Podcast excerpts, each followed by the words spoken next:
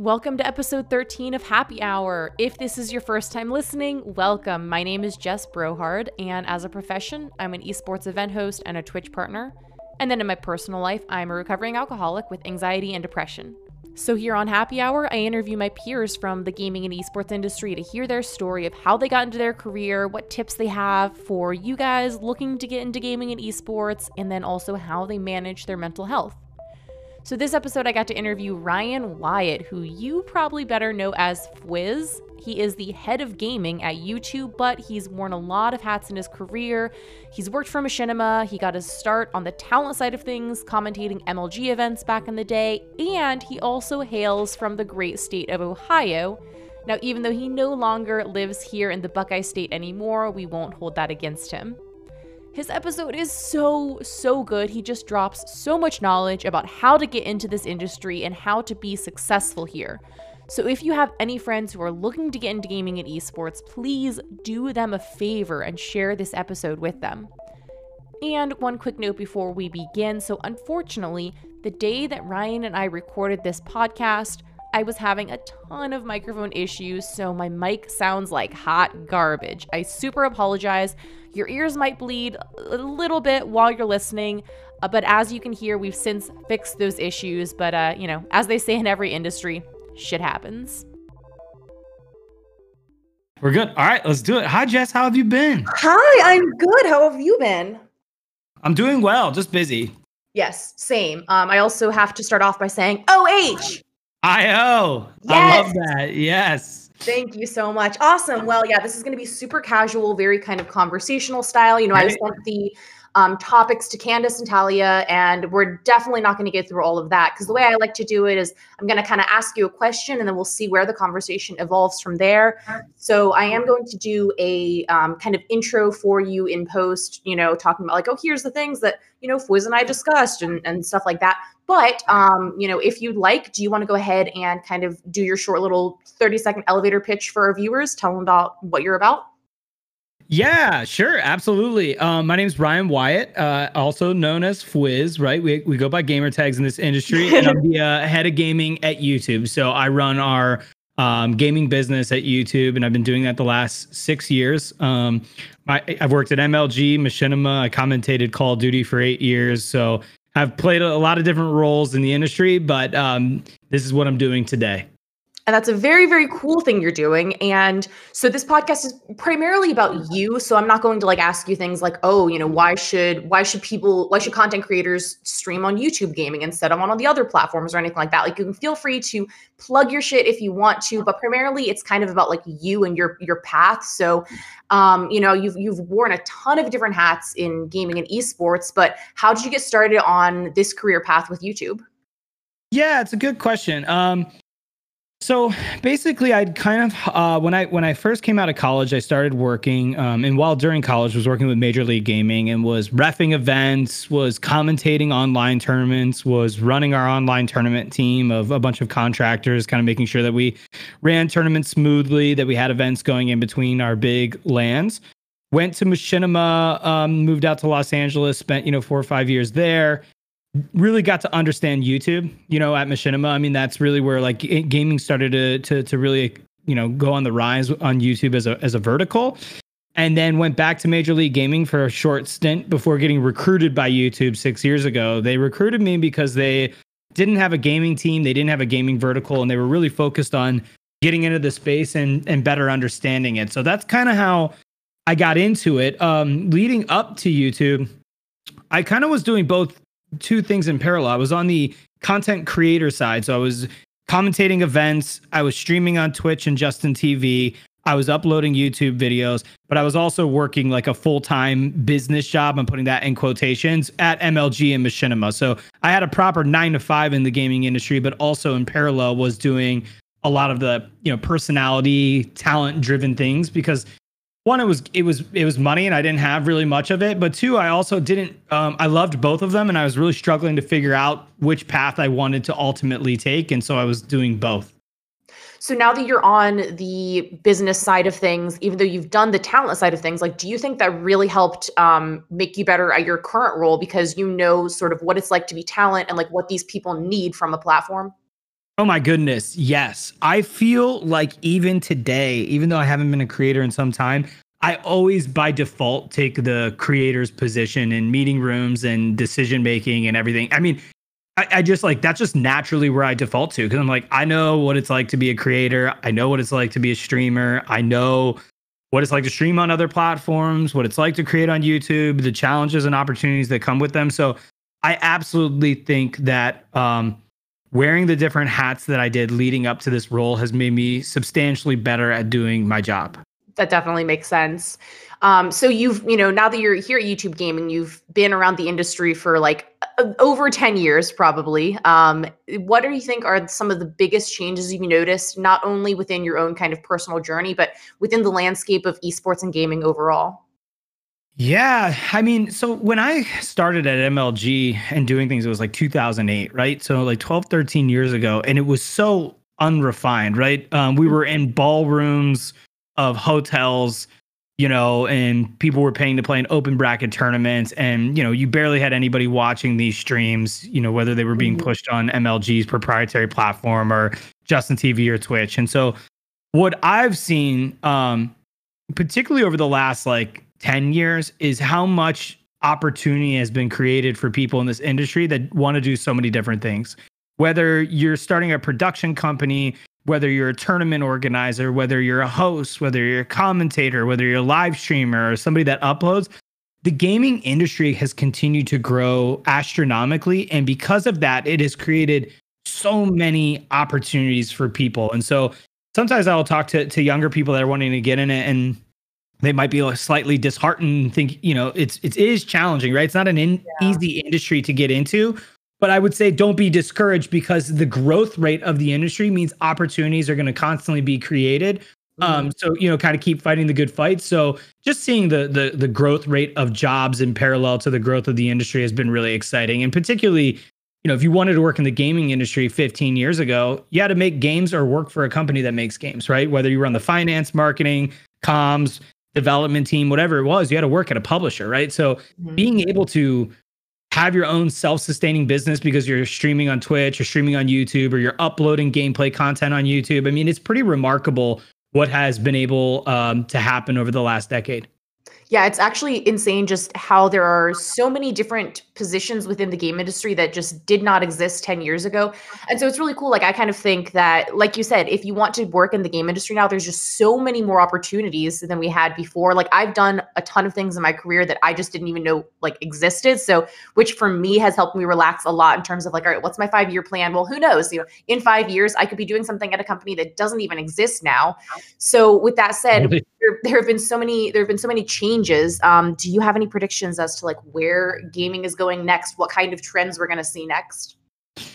Yeah, you know, I, I, I unfortunately enough at, at, YouTube, I have this global. My role is global, and so I have a, a global perspective and get to see kind of really interesting insights. The one that's been um, most interesting to me, and it's probably not applicable if you're a creator in the United States right now, but is mobile gaming. So I look back like three or four years ago on YouTube, and the only mobile game in our top 10 watched games on the platform was um, Clash Royale. And then previously before that was Clash of Clans, right? So it was very rare to see mobile games in the top categories. Now, today, when you look, it's like five of our top 10 games are mobile games. So you have, you know, Garena Free Fire and uh, Arena of Valor and PUBG Mobile and so forth, right? And because this is happening in Southeast Asia, India, Latin America, where console and PC penetration rate isn't incredibly high. So people's default gaming device is actually on their phones, which is a really foreign concept for, you know, gamers in the, you know, the US or in Europe where they are, you know, defaulting to a console or a PC. But what's happening is internet connectivity is getting better globally, particularly in these regions, and hardware and phones are getting more sophisticated. So inherently the games that are being developed on those uh, platforms are getting better, right? So you're seeing the rise of mobile gaming, and and truth be told, Jess, like looking back at some of the biggest esports events this last year, um, they're e- they're mobile gaming events, which I think shocks people. Yeah. You know, um, to see mobile gaming concurrency um, viewership far surpass a lot of the esports that we know to be like tier one, right? So, uh, for example, like Counter Strike, right? Like that's a very foreign thought to see Garena Free Fire, a mobile battle royale game, surpass Counter Strike ESL, you know, like championship matches, right? So, I think mobile gaming's on the rise. That's good for the industry because what's going to ultimately happen is we're going to keep adding gamers to um to the pot, right? So like gaming mm-hmm. keeps getting bigger, it keeps kind of doubling every 2 or 3 years on size of both people watching and playing. And so the more the merrier, right? I think that opens up a lot of opportunities and we'll have like tangential benefits to even non-mobile gamers. Yeah, well, because it's more. Would you say it's it's a lot more accessible mobile gaming than you know? Because you don't necessarily. It seems like every day, you're, these days, everybody has a phone, whereas not necessarily everybody has like a console or a PC.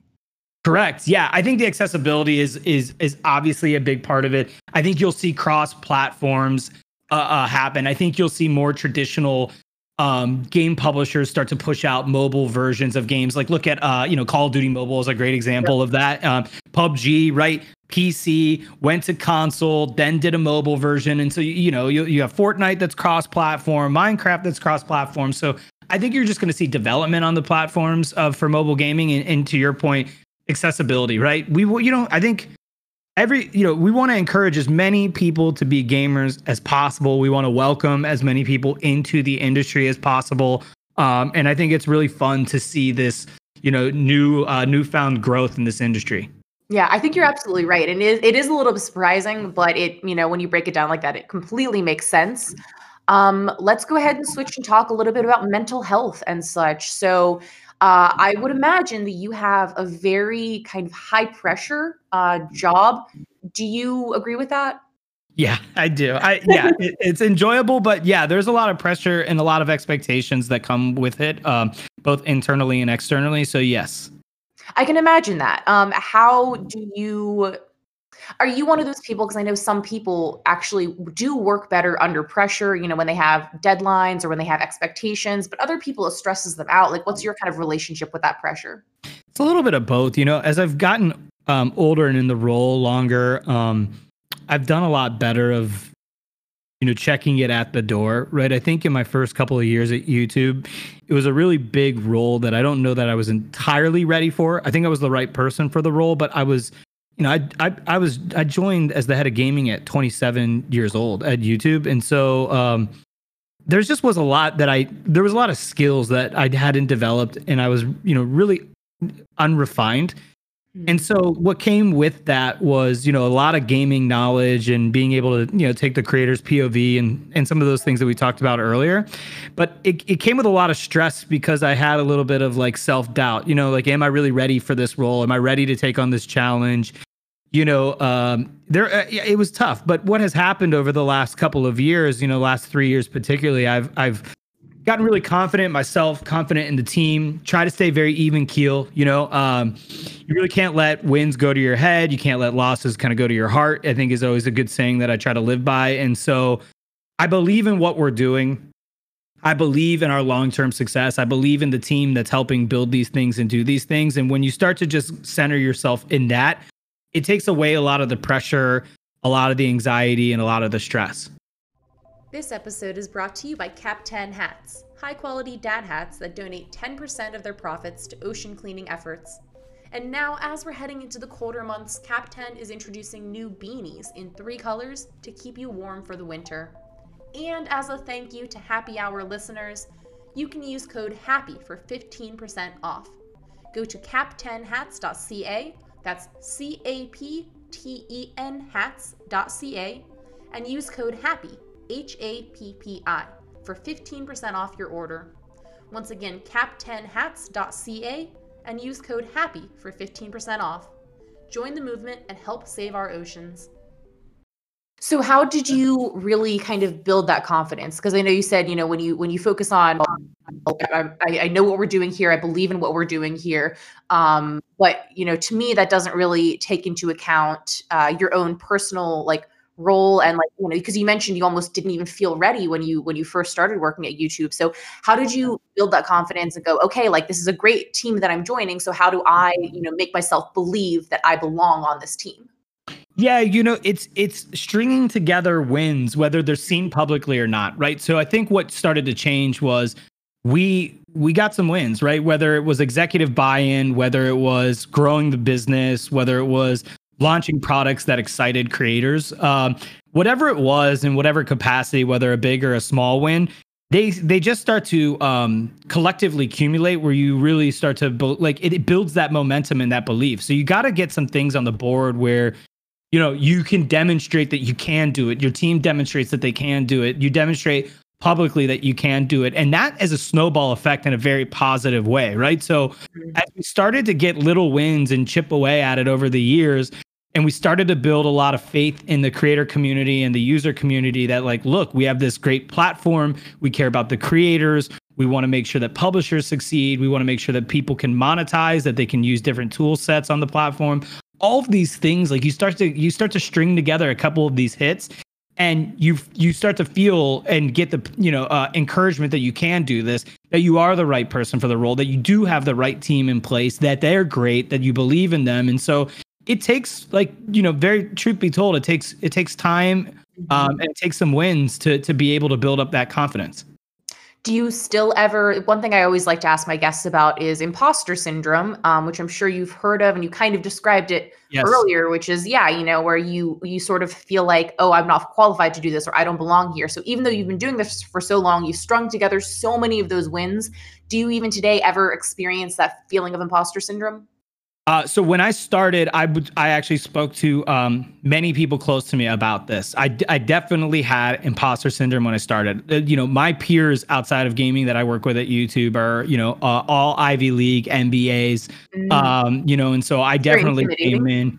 And, I, and I'm not an Ivy League MBA. Um, and so when I came in, I definitely um, I definitely had imposter syndrome, and it was something I struggled with. You know, I I I think I over um, compensated by like a fake level of confidence too, that could be borderline arrogance as a way to like make up for the fact that internally I I most certainly felt um, that I might not be the right person or ready for this role. And nowadays, I feel like you know maybe maybe I'm like overly confident. I don't think there is anybody that could do what I do better than me. I think there's a lot of people that could replace me and do the job, but I feel very confident that I'm like the best person for what I do and the role that I'm in. That's fantastic. I very much admire that confidence. And I mean, it's kind of uh like fake it till you make it is the saying. And like Sure. that Yeah. absolutely works. Like that totally because like with my career, I had no idea what I was doing at first. And I just kind of like did things. And then Yep. when something worked, I would do more of it. And everything else I just kind of felt like I was like, I don't know how people do this. So I'm just gonna try it. I'm just gonna fake it. I'm gonna act like I know what I'm doing. And Yep. it, it actually worked somehow. No, you and me both. I think I think my I think mine was very very similar path, you know? Um cuz like inside you're like I can do this, but there's a lot of feelings where you're like uh how do I get there, you know, and how do I connect the dots to get there and uh yeah, you Yeah. just you know, my my favorite saying too is uh j- jump and the net will appear, you know? So you just kind of have to go out there and do it uh and see what happens. Yeah, that's a lesson that I've learned over and over again, which is really, really scary. But uh, you know, and for me, it took a lot of practice to sort of like like let go like that. But um, you know, but realistically, that's almost like every single aspect of my life. Like anything that I do that I'm like when I stop worrying about it and I just kind of let go and sort of trust the process, like that's when things start to fall into place. So that's kind Yep. of amazing. um, do you have anything you currently do to manage your mental health, such as like exercise, yoga, meditation, um, you know, anything like that? I do a handful of things to um make sure that my life isn't just about games and my job, right? So I get up, I try to, and you know, it's a little bit less now that I have a baby that's four four and a half months old. Maybe we can talk about that later. But yeah. yeah, thanks so much. He's awesome. I'm loving being a dad, but I, I try to get up early so that I can do the Peloton, make breakfast, and then be ready to roll when he gets up.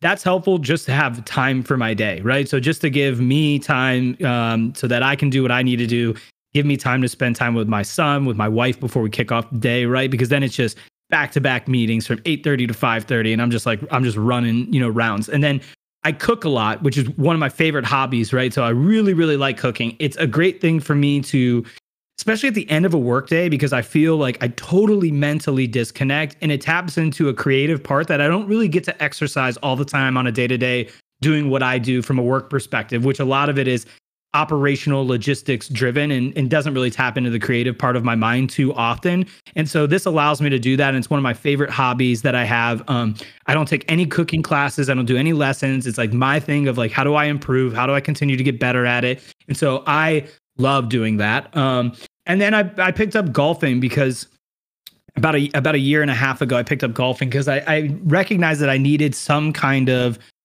outdoor hobby, you know, and I wasn't really into, you know, even though I was doing the Peloton, I didn't really want to do biking. And so I was trying to figure out, I'm like, what can, what can I do outdoors that I will, you know, be able to enjoy the outdoors and disconnect a little bit. And, you know, you know, my wife and I will go hiking and stuff and that's fun, but I needed, I needed something to do. And so I picked up golfing and that's been fun. Kind of the same reasons for cooking where it's a fun hobby. I'm not that great at it, but I see myself getting better and I'm very motivated by getting better at it. And so you know, all of these things allow me to completely untether from my job and what the day to day is and what are my concerns with work and so forth. And so it's the right, I, I finally like feel that I've achieved the right balance of, you know, work and, um, you know, life outside of it.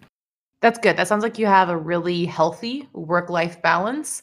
And, but the other thing is, it also sounds like you're very busy. And something I've noticed in myself, and I think this is kind of like a common knowledge thing or like a saying, but like the more productive you are, the more productive you are. I don't think that's like exactly how the saying goes, but there's something like that, which basically means like if you're lazy and you sit around all day, like you're just not motivated, you don't feel the drive to get anything done. And then like once you start doing one thing and sort of getting that motivation, it just snowballs from there. But for you, like, did you ever struggle with, you know, motivation or just kind of like getting started? So it's a it's a fantastic question. A lot to unpack there for me. So I um I have noticed in myself a couple things over the years. One, if I don't have a passion for something, I'm a ter- I'm like terrible, right? So I I am not um I was not a fantastic student. I did well because I could get by by doing little, but I didn't enjoy being a student in a lot of different subject areas because I just had no passion and general interest. And so I am very thankful that I found a job in the gaming industry because I could only operate at 100% if I was passionate about gaming. And because I'm so passionate, I love to be productive in it because I feel very fortunate to have any job in this industry. And so I don't take that for granted. And so even going back to just even when, you know, Machinima and MLG days where I was able to kind of do talent and work. And I was just so, you know, so busy, but so excited that I was fortunate enough to be busy in an area that I'm passionate. So I have noticed over the years that if if I um don't have a love for it, I am um I really underperform. I think it, you know, it can create anxiety, depression, a lot of these things for me if I'm not in that area of passion. And so that's what's made the difference for me. I do agree you know you you have to almost make yourself productive right because you want to start you know building that momentum and moving in the right direction um, I think you know if you find yourself not doing stuff and idling, or you're too alone with your thoughts, um, you can create self doubt. You know, and I'm only speaking from my own experience, not in general. Um, so this is the, these have been you know busy work, keeping myself busy has always been really helpful, and keeping myself structured. I mean, I have um, ADHD, and I've noticed when I don't have a structured environment, as in this is what I'm doing at this time, and this is what my days look like. Here's what my evenings look like if I don't have like an incredible amount of structure in my life, I go off the rails. So, um, and by that I mean just like losing focus, not prioritizing the things in life that matter, and so forth. And so I have seeked out, you know, making sure that I have a tremendous amount of structure in my life, which I do now. Uh, but these are the things that I've had to learn over the last, you know, 10 years about myself um, and that have come out. These are really, really helpful, though. I think that like a lot of people can really resonate with needing that structure um, and not necessarily knowing how to get it. So I think this is going to be really helpful for a lot of people.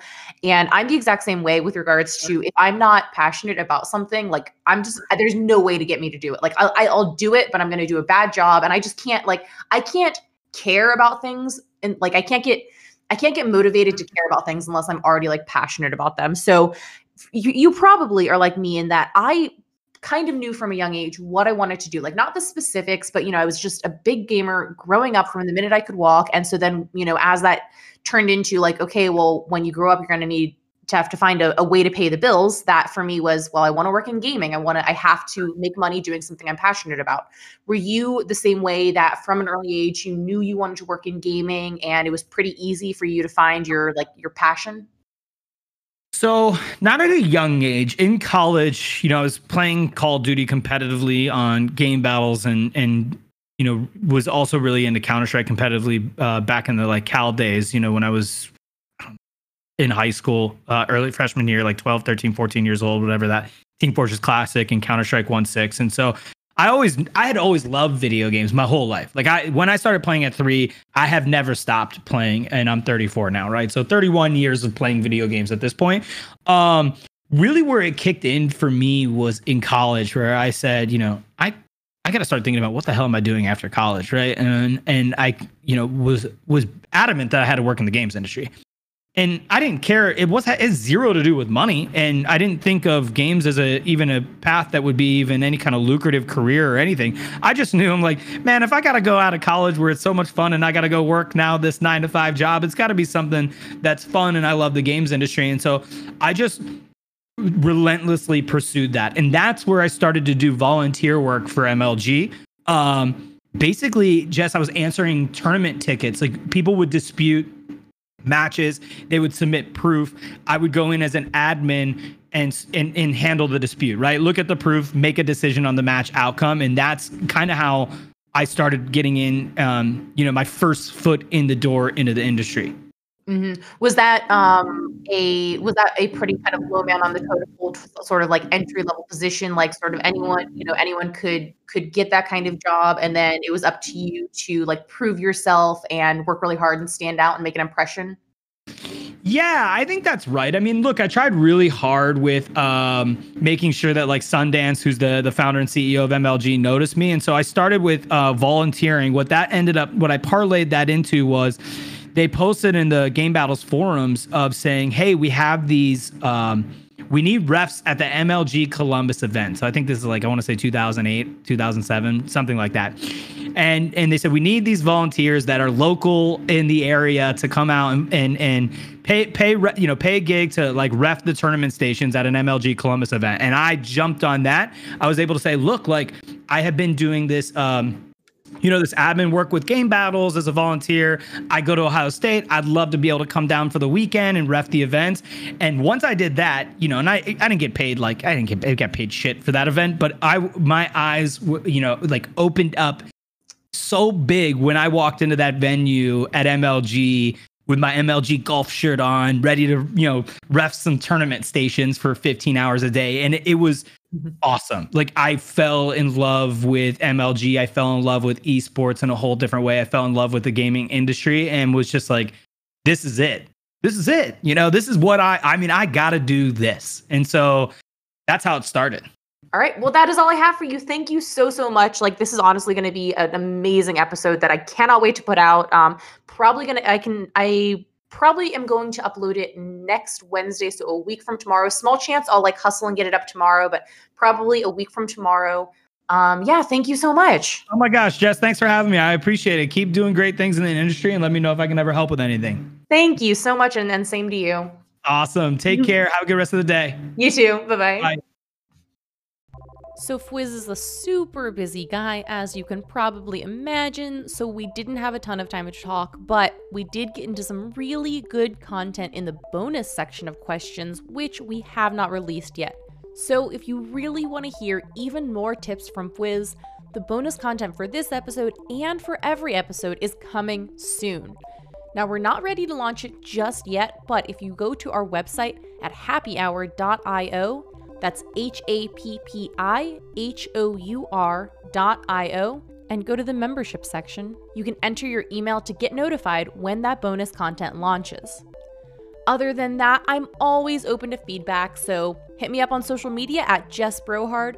And remember, it really helps us out if you rate or follow the podcast on whatever podcast platform you listen on. Thank you so much for joining me for this episode, and don't miss out on next week's episode where I talk to Lottie Van Praag, the desk host of CDL's inaugural year and an all around amazing human being. So I'll catch you then.